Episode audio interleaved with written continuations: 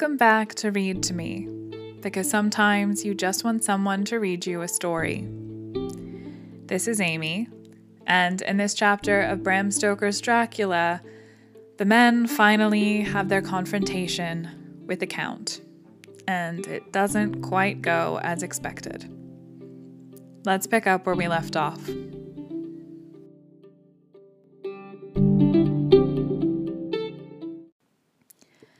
Chapter twenty-three, Doctor Seward's Diary, the third of October. The time seemed terribly long whilst we were waiting for the coming of Godalming and Quincey Morris. The professor tried to keep our minds active by using them all the time. I could see his beneficent purpose by the side glances which he threw from time to time at Harker. The poor fellow is overwhelmed in a misery that is appalling to see. Last night he was a frank, happy-looking man, with a strong, youthful face, full of energy, and with dark brown hair. Today he is a drawn, haggard old man, whose white hair matches well with the hollow, burning eyes and grief-written lines of his face. His energy is still intact. In fact, he is like a living flame. This may yet be his salvation, for if all goes well, it will tide him over the despairing period. He will then, in a kind of way, wake again to the realities of life. Poor fellow! I thought my own trouble was bad enough, but his! The professor knows this well enough, and is doing his best to keep his mind active. What he has been saying was, under the circumstances, of absorbing interest. As well as I can remember, here it is. I have studied, over and over again since they came into my hands, all the papers relating to this monster, and the more I have studied, the greater seems the necessity to utterly stamp him out. All through there are signs of his advance, not only of his power, but of his knowledge of it. As I learned from the researches of my friend Arminius of Budapest, he was in a life a most wonderful man, soldier, statesman, alchemist, which latter was the highest development of the science knowledge of his time. He had a mighty brain, a learning beyond compare, and a heart that knew no fear and no remorse. He dared even to attend the Sholomance, and there was no branch of knowledge of his time that he did not essay. Well, in him, the brain power survived the physical death, though it would seem that memory was not at all complete. In some faculties of mind he has been, and is, only a child, but he is growing, and some things that were childish at the first are now of a man's stature. He is experimenting and doing it well, and if it had not been that we have crossed his path, he would be yet, he may be yet, if we fail, the father or furtherer of a new order of beings, whose road must lead through death, not life. Harker groaned and said, "And all this is arrayed against my darling. But how is he experimenting? The knowledge may help us to defeat him." He has all along since his coming been trying his power, slowly but surely. That big child brain of his is working. Well, for us it is, as yet, a child brain, for had he dared at the first to attempt certain things, he would long ago have been beyond our power. However, he means to succeed, and a man who has centuries before him can afford to wait and to go slow. Festina Lente may well be his motto. "I fail to understand," said Harker wearily. "But do be more plain to me. Perhaps grief and trouble are dulling my brain." The professor laid his hand tenderly on his shoulder as he spoke. "Ah, my child, I will be plain. Do you not see how, of late, this monster has been creeping into knowledge experimentally, how he has been making use of the zoophagus patient to effect his entry into friend John's home? For your vampire, though in all afterwards he can come when and how he will, must at the first make entry only when asked thereto by an inmate. But these are not his most important experiments. Do we not see how at the first all these so great boxes were moved by others? He knew not then, but that must be so. But all the time that so great child-brain of his was growing, and he began to consider whether he might not himself move the box. So he began to help, and then, when he found that this be all right, he tried to move them all alone. And so he progressed, and he scattered these graves of him, and none but he know where they are hidden. He may have intended to bury them deep in the ground, so that only he used them in the night, or at such time as he can change his form, they do him equal well, and none may know these are his hiding place. But, my child, do not despair. This knowledge come to him just too late. Already all of his lairs but one be sterilized as for him, and before the sunset this shall be so. Then he have no place where he can move and hide. I delayed this morning so that we might be sure. Is there not more at stake for us than for him? Then why we not be even more careful than him? By my clock it is one hour, and already, if all be well, friend Arthur and Quincey are on their way to us. Today is our day, and we must go sure if slow and lose no chance. See, there are five of us when those absent ones return. Whilst we were speaking, we were startled by a knock at the hall door, the double postman's knock of the telegraph boy. We all moved out to the hall with one impulse, and Van Helsing, holding up his hand to us to keep silence, stepped to the door and opened it. The boy handed in a dispatch. The professor closed the door again, and after looking at the direction, opened it and read it aloud. Look out for D. He has just now, twelve forty-five, come from Carfax hurriedly and hastened towards the south. He seems to be going the round and may want to see you. Mina. There was a pause, broken by Jonathan Harker's voice. Now, God be thanked, we shall soon meet. Van Helsing turned to him quickly and said, God will act in his own way and time. Do not fear and do not rejoice as yet, for what we wish for at the moment may be our undoings. I care for nothing now, he answered hotly, except to wipe out this brute from the face of creation. I would sell my soul to do it. Oh, hush, hush, my child, said Van Helsing. God does not purchase souls in this wise, and the devil, though he may purchase, does not keep faith. But God is merciful and just, and knows your pain and your devotion to that dear Madam Mina. Think you how her pain would be double did she but hear your wild words. Do not fear any of us. We are all devoted to this cause, and today shall see the end. The time is coming for action. Today this vampire is limit to the powers of man. Until sunset he may not change. It will take him time to arrive here. See, it is twenty minutes past one, and there are yet some times before he can hither come, be he never so quick. What we must hope for is that my Lord Arthur and Quincey arrive first. About a half an hour after we had received Missus Harker's telegram, there came a quiet, resolute knock at the hall door. It was just an ordinary knock, such as is given hourly by thousands of gentlemen, but it made the professor's heart and mine beat loudly. We looked at each other, and together moved out into the hall. We each held ready to use our various armaments, the spiritual in the left hand, the mortal in the right.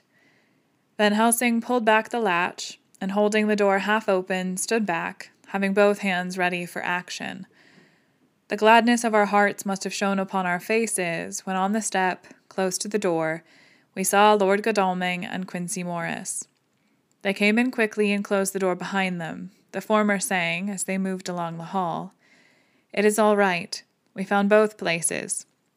Six boxes in each, and we destroyed them all. Destroyed, said the professor.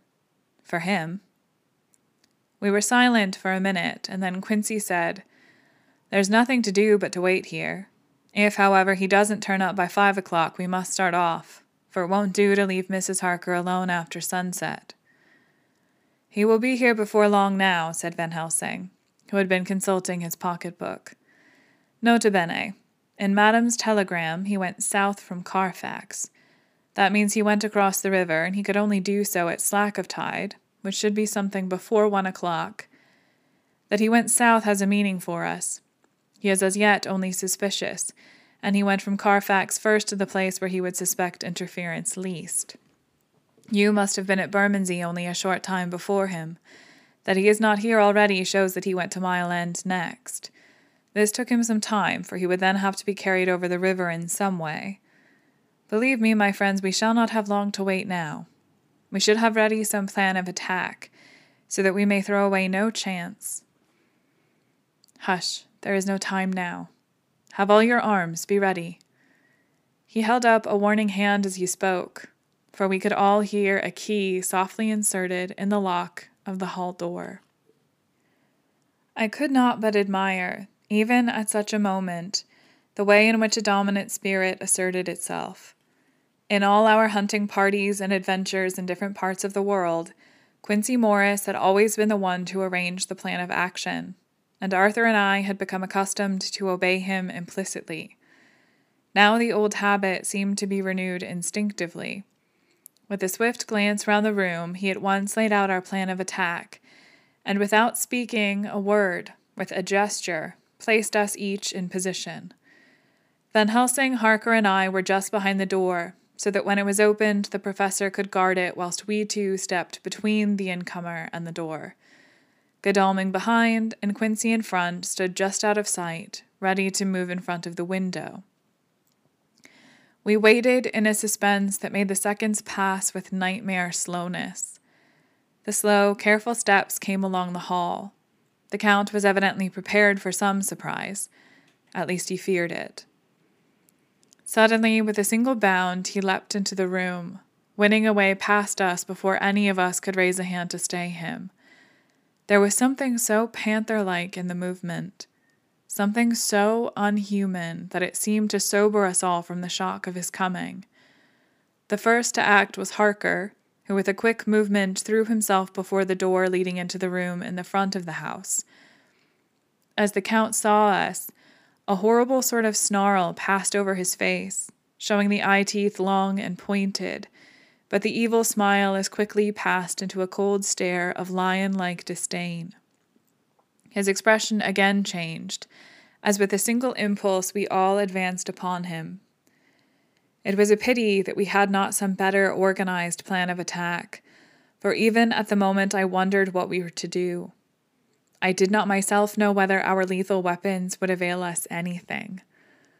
Harker evidently meant to try the matter, for he had ready his great kukri knife and made a fierce and sudden cut at him. The blow was a powerful one. Only the diabolical quickness of the Count's leap back saved him. A second less, and the trenchant blade had shorn through his heart. As it was, the point just cut the cloth of his coat, making a wide gap whence a bundle of banknotes and a stream of gold fell out.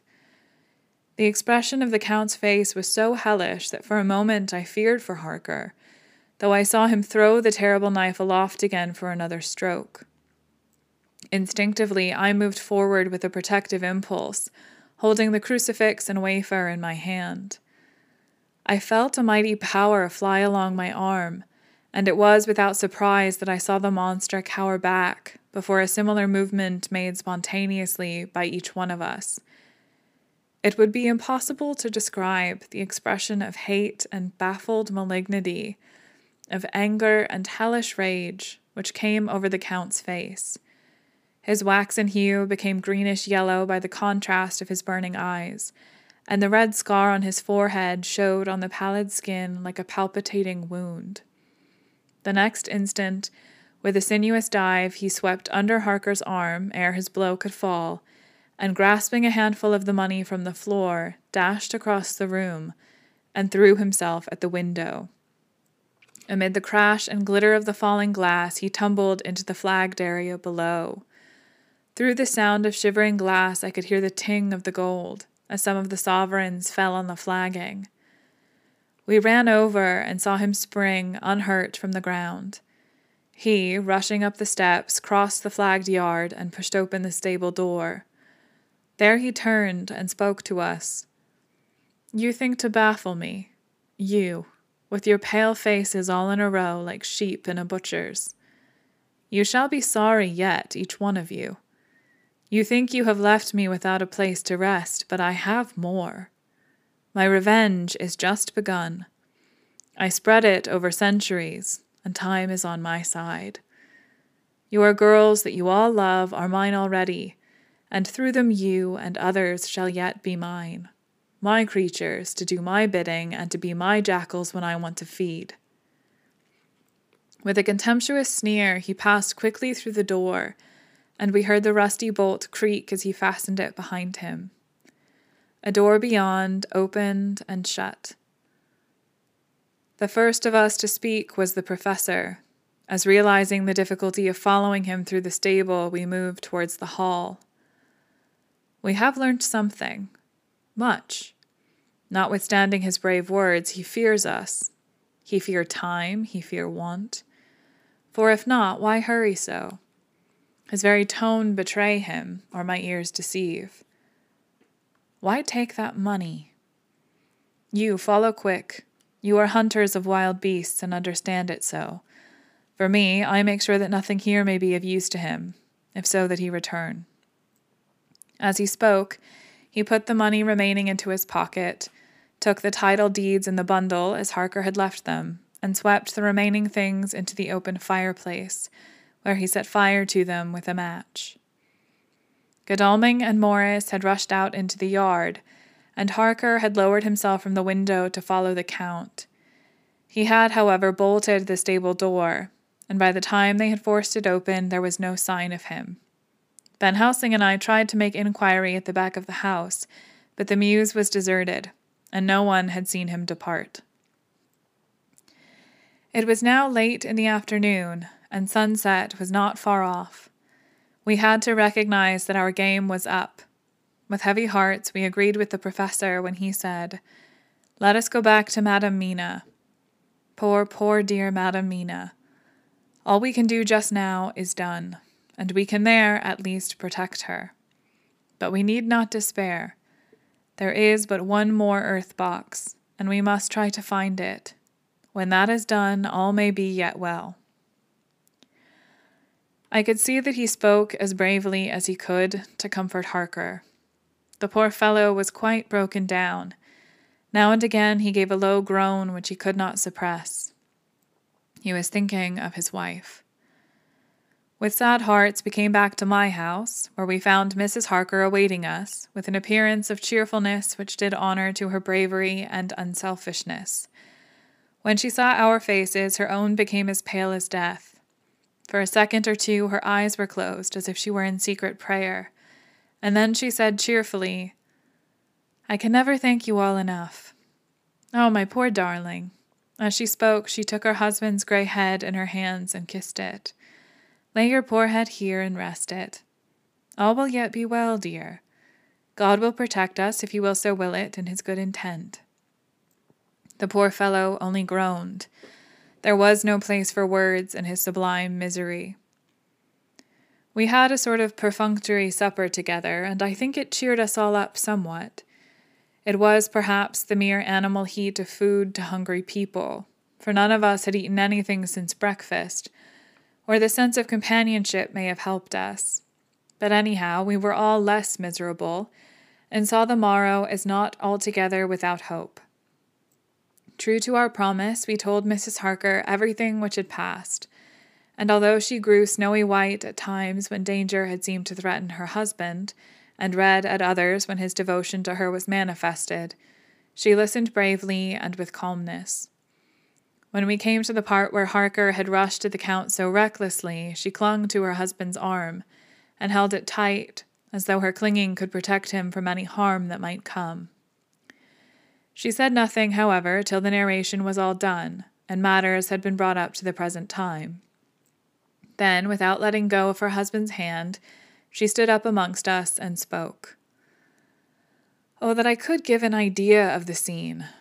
Of that sweet, sweet good woman and all the radiant beauty of her youth and animation, with the red scar on her forehead of which she was conscious, and which we saw with grinding of our teeth, remembering whence and how it came. Her loving kindness against our grim hate, her tender faith against all our fears and doubting, and we knowing that so far as symbols went, she with all her goodness and purity and faith was outcast from God. Jonathan, she said, and the word sounded like music on her lips. It was so full of love and tenderness. Jonathan, dear, and you all, my true, true friends, I want you to bear something in mind through all this dreadful time. I know that you must fight, that you must destroy even as you destroyed the false Lucy so that the true Lucy might live hereafter. But it is not a work of hate. That poor soul who has wrought all this misery is the saddest case of all. Just think what will be his joy when he too is destroyed, and his worser part that his better part may have spiritual immortality.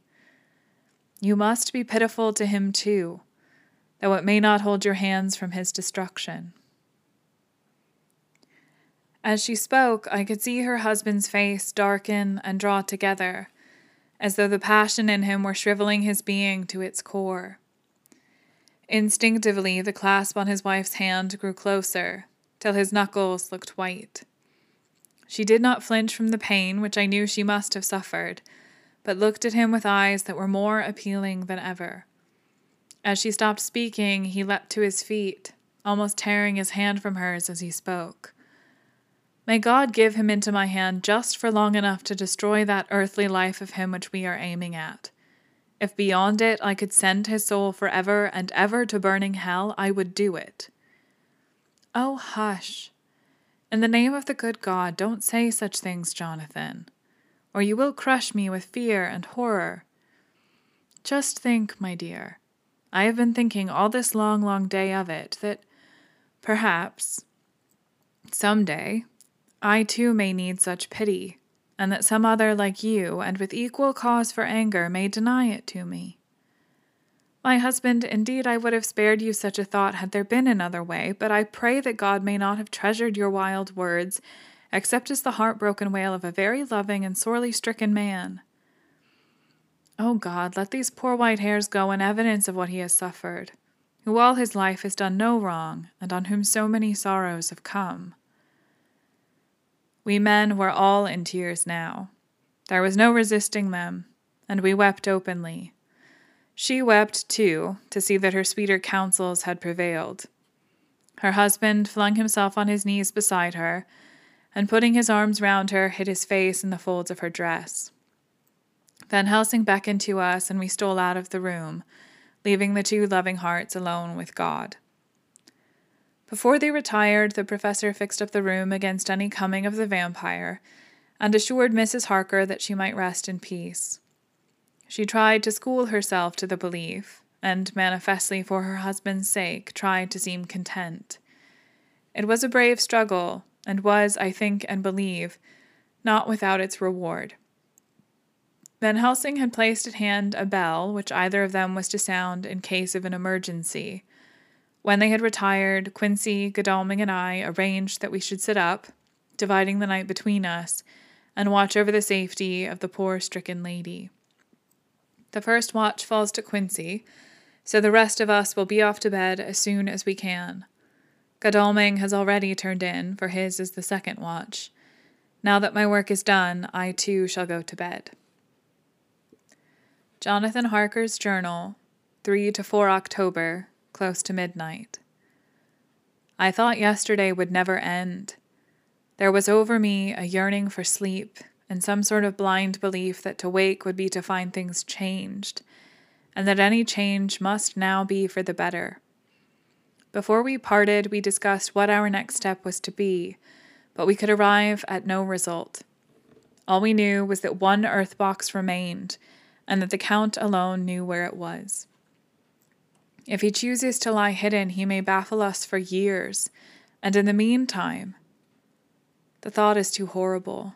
I dare not think of it, even now. This I know, that if ever there was a woman who was all perfection, that one is my poor wronged darling. I love her a thousand times more for her sweet pity of last night, a pity that made my own hate of the monster seem despicable.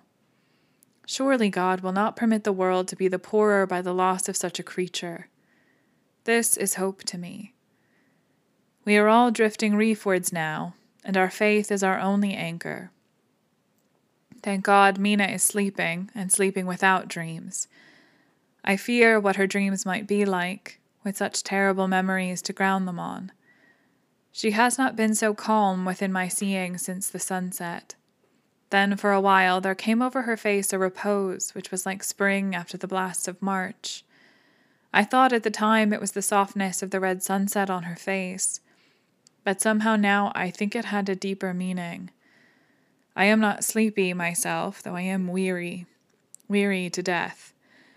However, I must try to sleep, for there is tomorrow to think of, and there is no rest for me until... Later. I must have fallen asleep, for I was awakened by Mina, who was sitting up in bed, with a startled look on her face. I could see easily, for we did not leave the room in darkness. She had placed a warning hand over my mouth, and now she whispered in my ear, "Hush, there is someone in the corridor." I got up softly and, crossing to the room, gently opened the door. Just outside, stretched on a mattress, lay Mister Morris, wide awake. He raised a warning hand for silence as he whispered to me, "Hush, go back to bed, it is all right. One of us will be here all night. We don't need to take any chances." His look and gesture forbade discussion, so I came back and told Mina. She sighed, and positively a shadow of a smile stole over her poor, pale face as she put her arms around me and said softly, "Oh, thank God for good, brave men." With a sigh, she sank back again to sleep. I write this, as I am not sleepy, though I must try again. fourth of October, morning. Once again during the night I was wakened by Mina. This time we had all had a good sleep, for the grey of the coming dawn was making the windows into sharp oblongs, and the gas flame was like a speck rather than a disk of light. She said to me hurriedly, "Go, call the professor. I want to see him at once." "Why?" I asked. "I have an idea. I suppose it must have come in the night, and matured without my knowing it. He must hypnotize me before the dawn, and then I shall be able to speak. Go quick, dearest, the time is getting close." I went to the door. Doctor Seward was resting on the mattress, and seeing me, he sprang to his feet. "Is anything wrong?" he asked, in alarm. "No," I replied, "but Mina wants to see Doctor Van Helsing at once." "I will go," he said, and hurried into the professor's room. Two or three minutes later, Van Helsing was in the room in his dressing gown, and Mister Morris and Lord Godalming were with Doctor Seward at the door asking questions. When the professor saw Mina, a smile, a positive smile, ousted the anxiety of his face. He rubbed his hands as he said, "Oh, my dear Madam Mina, this is indeed a change. See, friend Jonathan, we have got our dear Madam Mina, as of old, back to us today." Then, turning to her, he said cheerfully, "And what am I to do for you? For at this hour you do not want me for nothing." "I want you to hypnotize me," she said. "Do it before the dawn, for I feel that then I can speak, and speak freely. Be quick, for the time is short." Without a word, he motioned her to sit up in bed. Looking fixedly at her, he commenced to make passes in front of her, from over the top of her head, downward, with each hand in turn. Mina gazed at him fixedly for a few minutes, during which my own heart beat like a trip hammer, for I felt that some crisis was at hand. Gradually her eyes closed, and she sat stock still.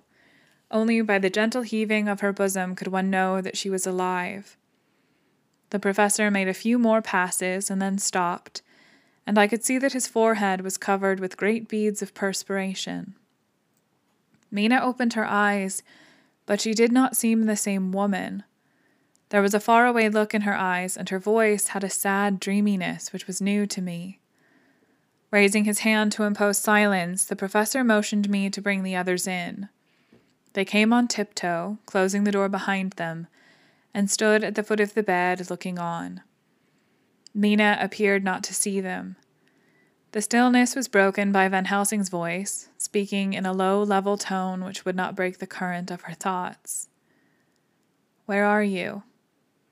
The answer came in a neutral way. I do not know. Sleep has no place it can call its own.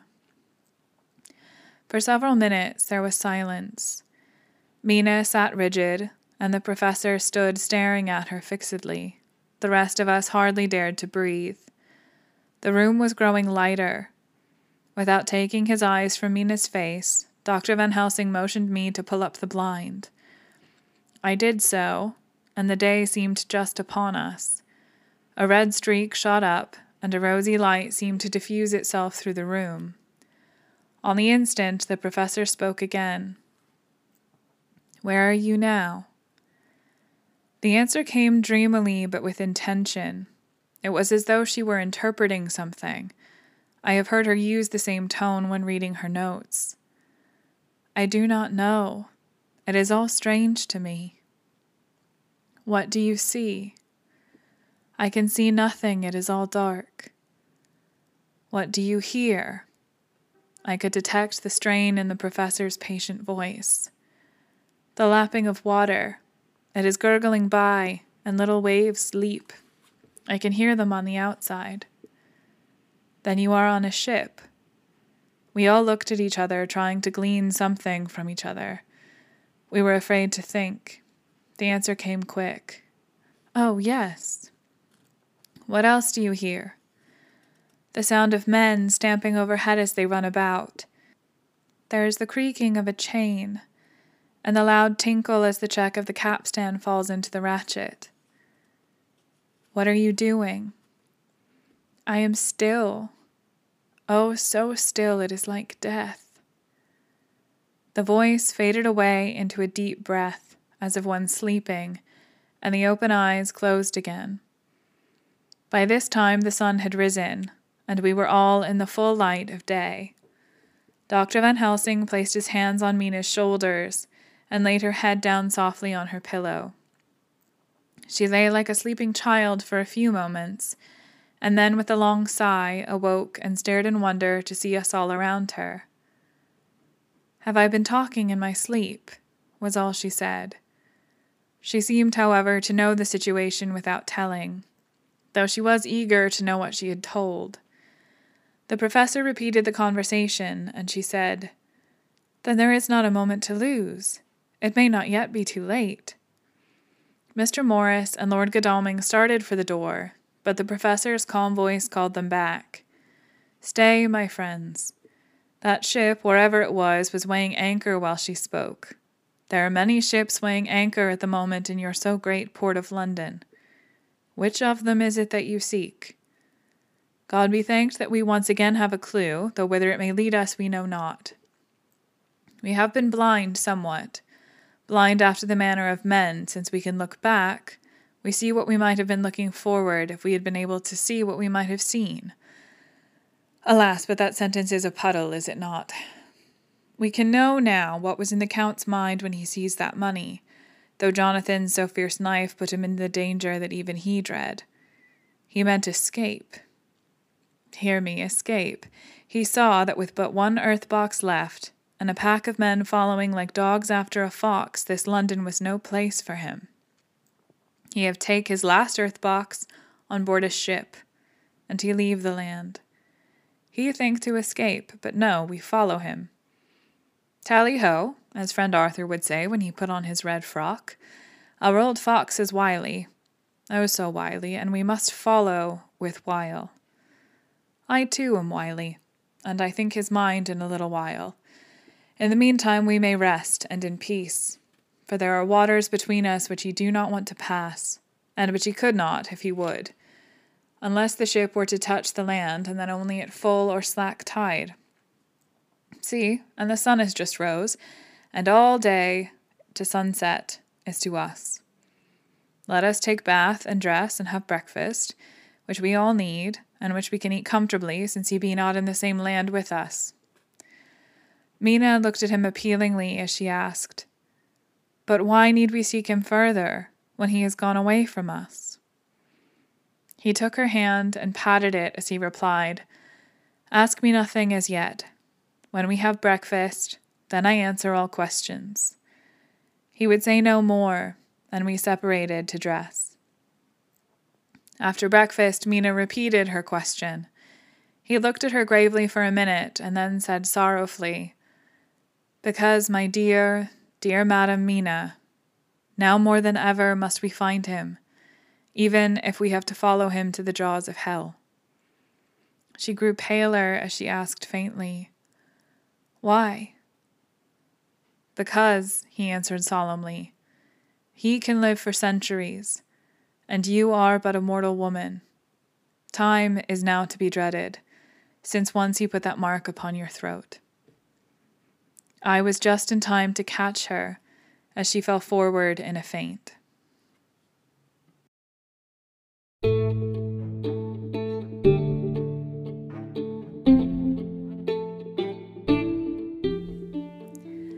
Thanks for listening to this episode of Read to Me. Read to Me updates every Tuesday and Friday evening, and sometimes I also drop bonus short story episodes on Sunday mornings. You can follow the podcast on Instagram and Twitter at Read to Me Pod. And the best ways that you can support the podcast are to go and leave a five-star review on iTunes and to make sure that you follow or subscribe to Read to Me using whatever platform you're using to listen right now. Thanks so much for listening, and until next time, happy reading.